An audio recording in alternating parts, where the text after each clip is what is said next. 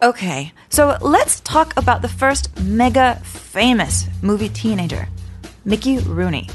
From 1939 to 1941, the 5 foot 2 Andy Hardy star was the top box office draw in Hollywood. To put that in perspective, here's what else was going on in Hollywood from 1939 to 1941 The Wizard of Oz, Gone with the Wind, Pinocchio, Dumbo, Citizen Kane. So Mickey Rooney's success streak was great, but it stopped when he was drafted into the Army in World War II. When he came home, Mickey was in a bad career spot. He was too old to play a kid, but too childlike to play a man. He kept making movies, over 300 of them. Some were good, some later embarrassed him, like when he played an Asian landlord in Breakfast at Tiffany's, way before people were woke. And some were big hits, like Mickey Rooney's part in all three of Ben Stiller's Night at the Museums. Yet, when Mickey Rooney died in 2014 at 93, his estate claimed he only had $18,000 to his name. They said he only had one pair of shoes. And also, the complicated tangle of eight ex wives and eight kids. Lawsuits were filed, lots of them, but at least Mickey is at peace here and now at the Hollywood Forever Cemetery, which is literally next door to us here at the MTV Podcast Studios. So, my wonderful producer, Mukta Mohan, and I are toasting the legacy of a man whose life spanned all of Hollywood, from silent flicks to today. Wherever you are, and whatever you're holding, toast Mickey Rooney too.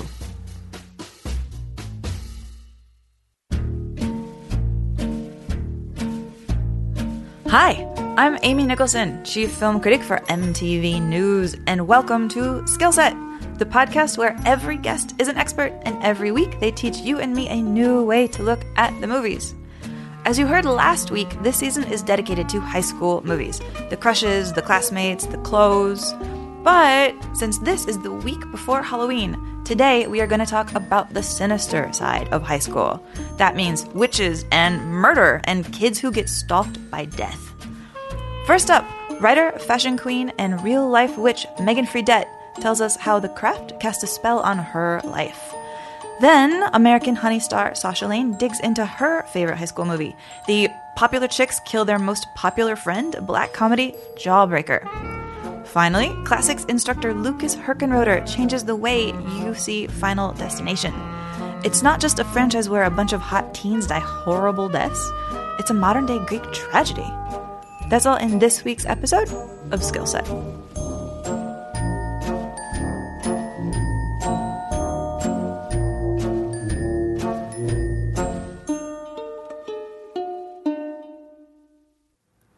When The Craft came out, every teenage girl grabbed a goth lipstick, a black choker, and a magic candle. I went from not knowing a single witch to not knowing any girl who wasn't at least a little mystical.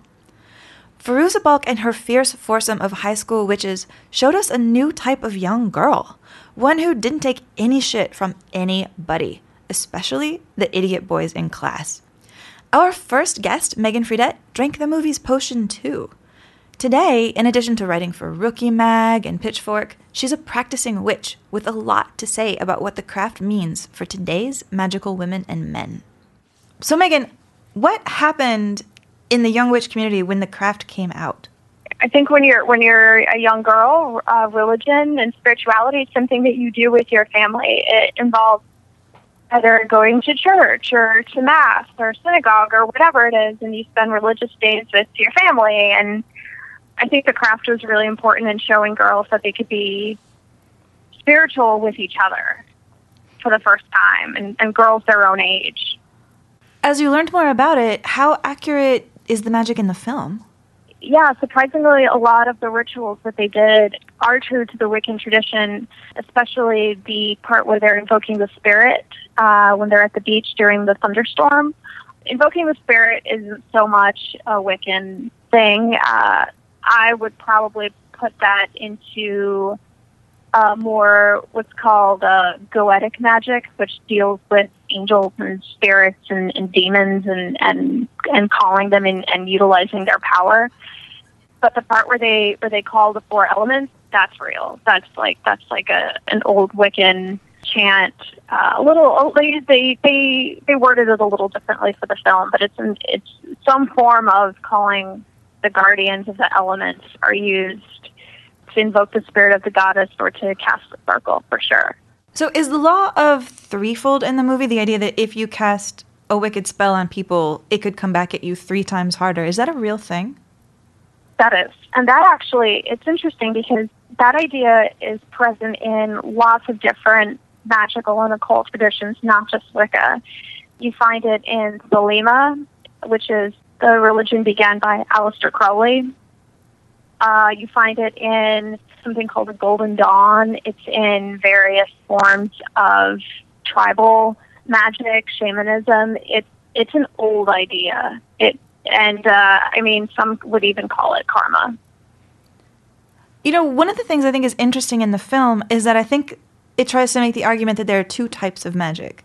There's being a natural witch, like Robin Tunney's character, Sarah, or there's like Yeah. being the other people in the group who are just learning the spells and trying to do everything exactly as a book says.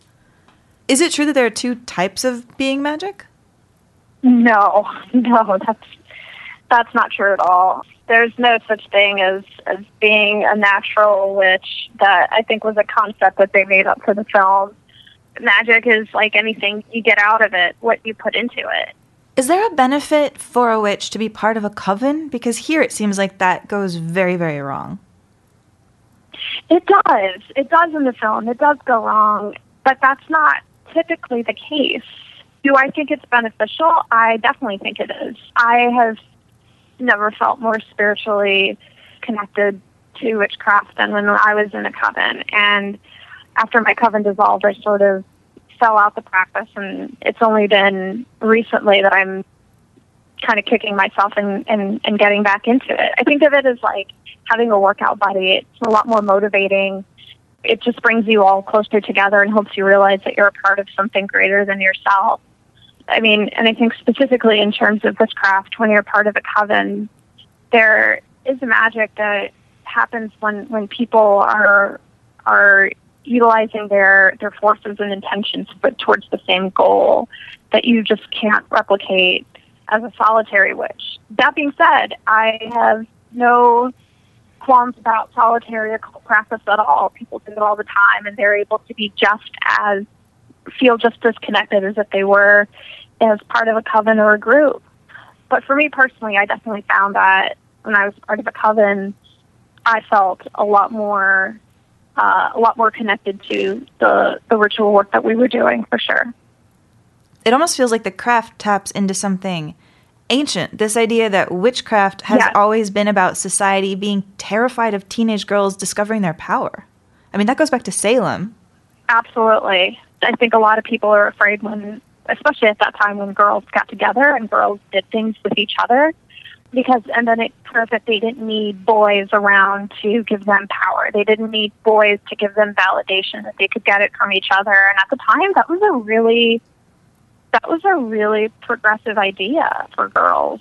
I, I don't think that the film gets enough credit for teaching a generation of girls that they could be just as powerful with each other as they could by themselves or trying to chase down boys or be with a boy. Like I, I, I really think that that was a, I really think that was an important lesson that girls got to learn. Yeah, what's crazy is this idea that teenage girls being powerful seemed to scare the MPAA so much that they rated the craft an R, even though there's not even any blood. There's barely even any swearing. There's not any blood or sex or nudity or really even a lot of profane language in the film. It's not even, I would even say, a scary film. It's it's not. There's no violence. It's not. I wouldn't really. Yeah, when it was rated R, I think it was simply because it was about teenage girls doing something that's very taboo. You know, Rachel True, the actress who played Rochelle, the swimmer, has said in interviews way after the fact that at the time when the film came out, at first she wasn't invited to the press day. She felt like she was really cut out of the craft promotions, and she thought it might be because she was the only black actress in the film. How does race play a role in the witch community today? Oh my gosh, it's I I want to say it it could be even worse now than it was before and I think social media has really fueled that because, especially Instagram, there's sort of this witch community that's sprung up on Instagram um, that's very aesthetically based. And I don't know so much about spiritually based, but it's definitely heavily based in aesthetics. And the aesthetic is very particular to thin white girls and women with long hair looking very sad and, and wearing black clothes and, and wearing very flowy things over their faces. They're wearing flowers in their hair and they're lost in the woods. It's created such a rigid image of what witchcraft is in our modern day. And I think that's really upsetting because witchcraft and magic comes from all parts of the world. It comes from all different communities and cultures and, and, and, and traditions. And to see it just sort of become this thing that's very uh, Euro Eurocentric and Western centric, I think does such a disservice to what the community is about. That's not what magic is about. Magic is meant to make people who feel like they're shunned from the world feel like they're connected to something greater than themselves. And so it's really frustrating to see the community, I believe, become a lot more homogenous and heteronormative and just very white. It's really a it's really I think it's a huge bummer. So it's been 20 years since the craft came out. What does it mean to the witch community today? It's actually still a lot of debate about it. When it when the film first came out, obviously it was hugely inspirational to teen girls who maybe had never experienced witchcraft before, thought about it.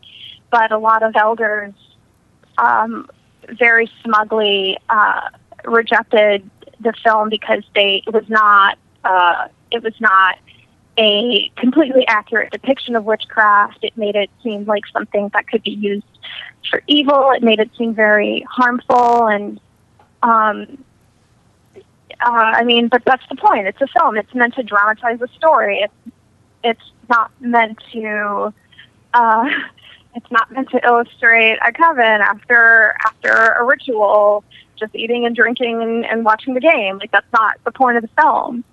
So there's a lot of, and there's still a lot of older Wiccans who really dislike the film. But among my generation, it's so revered and it's seen as so instrumental to the awakening, spiritually, socially, aesthetically for so many girls and I could not have predicted when I was that age and was so influenced by the film. I couldn't have predicted that as I got older it would still hold that same regard for me and a lot of other women my age. Well Meagan, thank you so much for talking to us about the craft. I really love your perspective on it. Thank you so much for having me. That was modern day witch Meagan Fredette on the craft. All hail Manon, or whatever name you please. We'll be right back.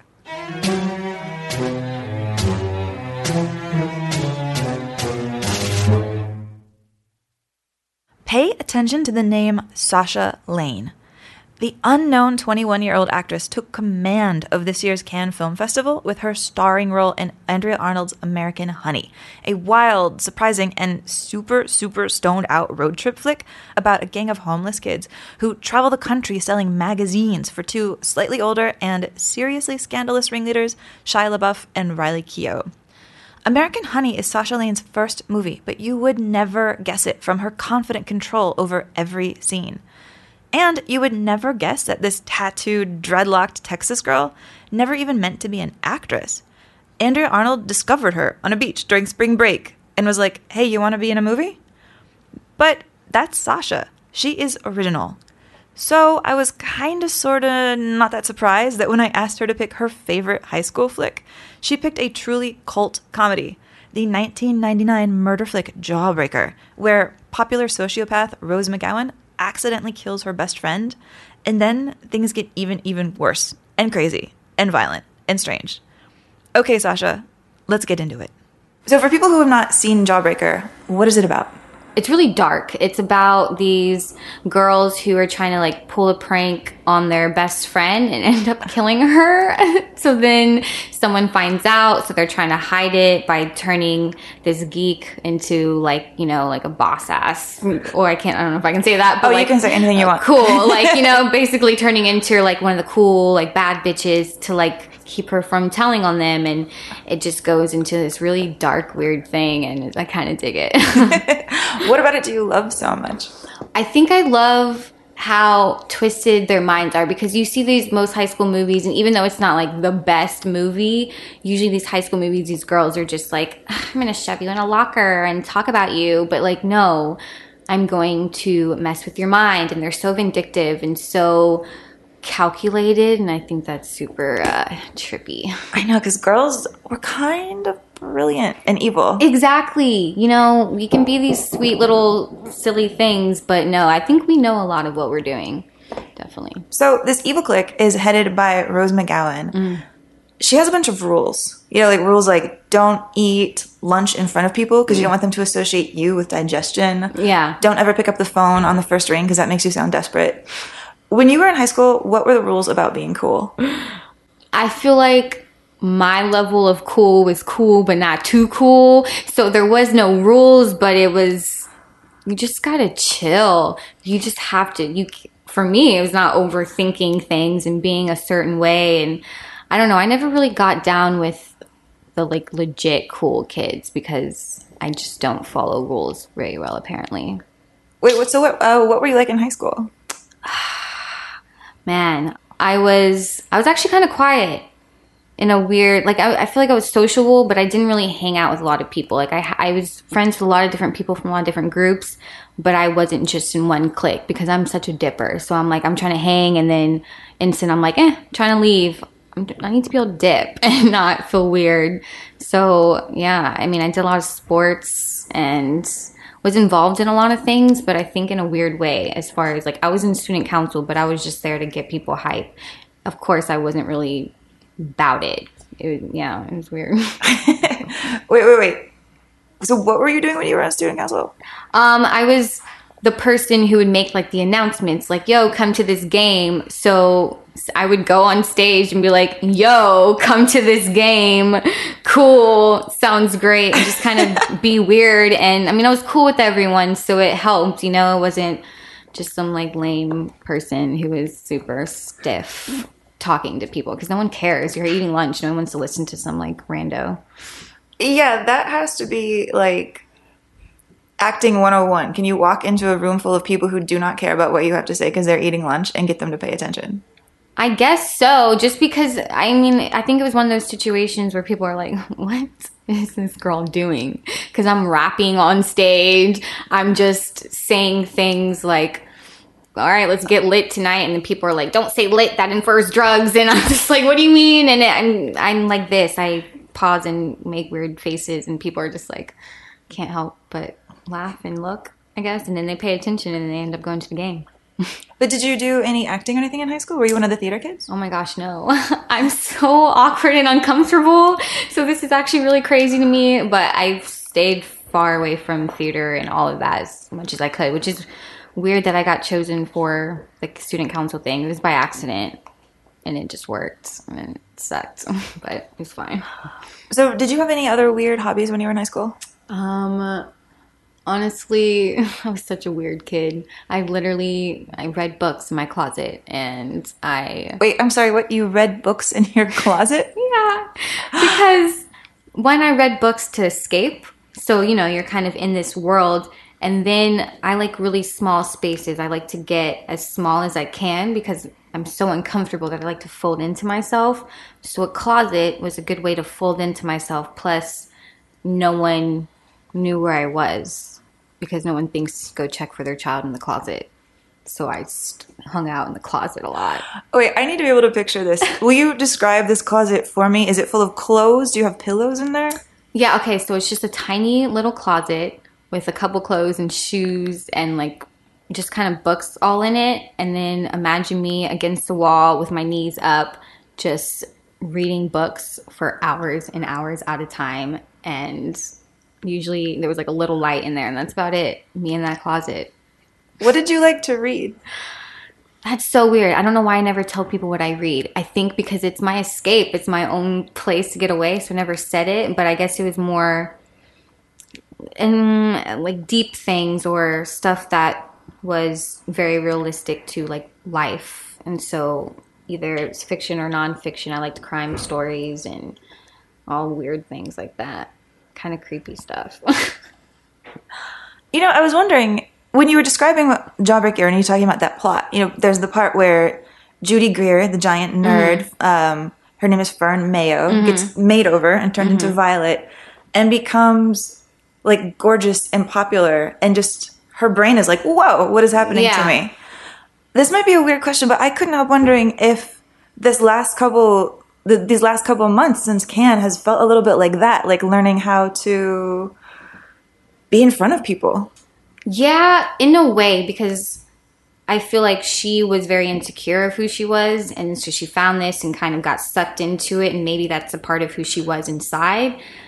A part of who I am inside is still very uncomfortable and very, um, yo, this is me type of person. So I am aware that okay, now it's in the public, and you have to have you have to talk to people. But I like making connections. I love it, and I love um, I mean, I just kind of am who I am. So if people don't enjoy that, I'm just like, well, I'm sorry, dude, but this is what's up. So it is. It, I mean, it's really weird. I guess more of like the getting dressed up and getting makeup and all of that is the really extra like weird part because it's not me at all. Yeah, what is that like? I feel bad, but as soon as I'm in the chair too long or like, you know, they're picking and prodding at you, I'm just like, yo, please get away. this is a lot. I just want to wear a crew neck. And I mean, I love the clothes. At least I've been comfortable in them, but, and I feel beautiful. Obviously, they do such a wonderful job, but it's kind of hard to go through that all the time. Like, whoa. You Yeah. so on for the camera. Do you get much of a say in what you look like? Um, yeah, I mean, the people who have been around me are very open to who I am, and also, I there's just no way that you're gonna put me in something absolutely out of my comfort zone or something that I don't feel right in. I'm just like, okay, no. I'm gonna, because I will run off and I will put that sweatshirt on. So you better give me something extra chill, or I will be in whatever I want to be in. Yeah. So, if they remade Jawbreaker, which character would you want to play? Ooh, maybe I don't. What's the main girl's name? I forgot the the main one who like The nice one? body. No, the mean. Oh, the mean one. Oh, yeah. Oh, the Rose McGowan one. Yeah, yeah, yeah. Kind of her, just because. When do you ever? I don't ever want to be a cruel person. I don't ever want to be that harsh. But I feel like I'm pretty smart and I know how to get away with certain things. I think it'd be kind of dope to really go and embrace that and just be like, yeah, this is what happened and this is how I hit this body. I feel like I'm revealing a lot. This is a lot. but no, to get to be evil with no consequences. yeah, just really like an evil, but like in a way that I feel like she's just like, I got caught and I'm not going to let this further on. So I'm going to use my brains that you think are dumb and I'm going to figure out how to clean this situation up. And I think that's pretty boss and creepy. Do you think of American Honey as a high school movie, even though the kids aren't in school? They're school age. Um, no. I feel like it's more of a it is a life movie because no matter how old you are, I feel like there's still people who want to be that free or have never felt that free before. Or I mean it has to deal with like everything that people go through and it's just such a life movie and I feel like the way high school movies at least are made and that's why I say no is because is very much a simplified version and it's also very cheesy and unauthentic and just kind of not how up to date things are, you know, like there's not so much of stealing lunch money, I feel like in actual life than there are in the movie. So yeah, I think it's more life than just high school, you know, it could be anyone, any age. Well, thank you. Thank you so much. It the film is super fun, and I cannot wait for people to see it. Oh, I appreciate that. and go watch Jawbreaker if you have not seen Jawbreaker. and don't judge me for being creepy, but it is really interesting. yeah. That was Sasha Lane, breakout star of American Honey and fan of all girls who are not afraid to go after what they want. I cannot wait to see what Sasha does next.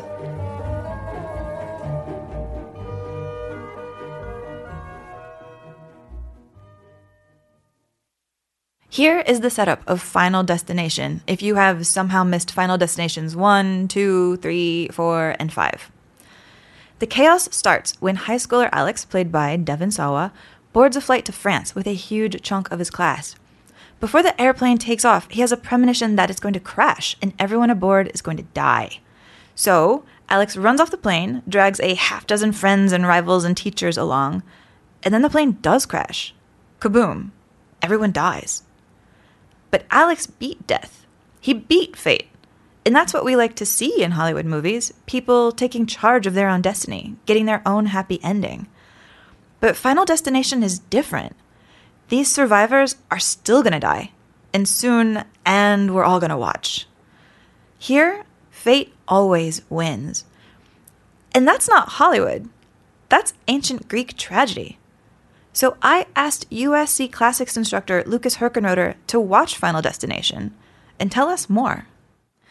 So, Lucas, I was watching Final Destination recently, and there's a line from the mortician, Tony Todd, that really jumped out at me. In death, there are no accidents, no coincidences, no mishaps, and no escapes. You have to realize that we're all just a mouse that a cat has by the tail. Every single move we make, from the mundane to the monumental, the red light that we stop at or run, the people we have sex with or want with us, the airplanes that we ride or walk out of, it's all part of death's sadistic design leading to the grave.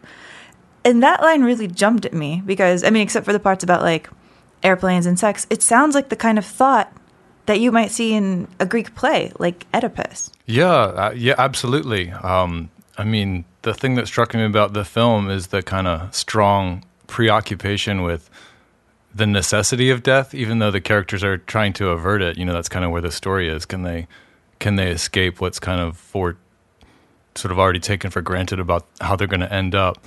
Um, the a Greek audience, yeah, really would have liked that idea of some sort of necessity looming over all the characters. You know, different ways of interpreting that, I guess. I mean, Oedipus is this play about a man who's fated to kill his father and marry his mother. And no matter what he does, he can't escape his fate. Just like these kids can't escape dying. Like what what role did fate play? Uh, first of all, the fates are a trio of goddesses who um, determine kind of how our lives will end up long in advance. oh wait, fate. That's right. Fate is actually characters in Greek plays. I yeah, forgot the Moirai that. is their name. That's what they're called. And then, like everything related to death, as a divine presence and a personality. Like Hades is greedy uncompromising. All these the the ways that the that, that fate and the necessity of death were sort of personified in divine forms, I think kind of speaks to the, yeah, absolutely, the kind of preoccupation with death as a sort of background of all storytelling, maybe, if you want to think about it that way. You and I met at USC, and I remember one of the things learning in the classics department there was that in the Greek world of plays, their version of Hollywood, their version of movies, they didn't have a lot of original stories. They they were always making sequels. Like you would write a play of Medea, and everybody knew the arc of that story. Everybody knew what happened when you wrote a play about Oedipus. It's almost like writing a movie today about Captain America. would a Greek person, if you could transplant them to the modern times, would they like Final Destination? What would they make of it? I think a few things would stand out to them. I mean, the background of death we've talked about will be a familiar form of storytelling um, the the activities of the characters, especially like the character Alex, and thinking about how to like thwart the fate that's thrown for him, and the different ways the characters attempt to like stave off the the ending that's sort of been told to them that is that is coming. But then I think especially they would also like the fact that these are like young adult stories. I mean, myths are always about. Uh, men and women kind of like just on the edge of becoming adults. I don't know if they had like ideas of teenagers, if that's really like the idea. The, I don't know if that's really the uh, the kind of concept that translates, but but the because you were getting married, you were being an adult when you were yeah, right, young. right, exactly. You just touched on something I think is really interesting that you have these characters in Final Destination, like Alex, like his friends, like his frenemies as well, who are like, this doesn't have to happen. We can beat this And that seems to strike on a very Greek idea, which is hubris.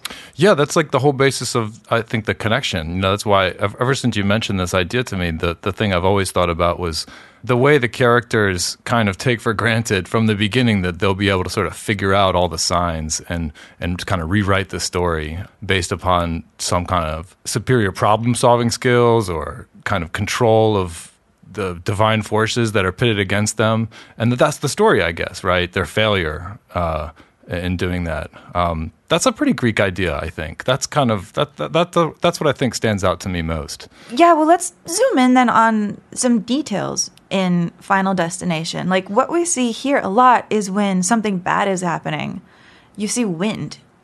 Is nature a force in Greek plays? Yeah, nature is sometimes dramatized as a divine force, as a cosmic force. I mean, the Greeks have different ideas for how they stand understand nature and the extent to which they understand it coherently as a coherent force. I mean, the resonance I get from this film, though, is that nature is a sign of the agency of a death. I guess like when it begins to act. Um, so it's kind of like one of the things that the characters are supposed to notice, right? So the so in scenes where the where the action is kind of intensifying right before a given character is knocked off. Um, maybe this is one thing that the character should see, right? And that to be able to see it would allow the character to define or rewrite this, uh, the, the the situation of the story, or to rewrite those circumstances.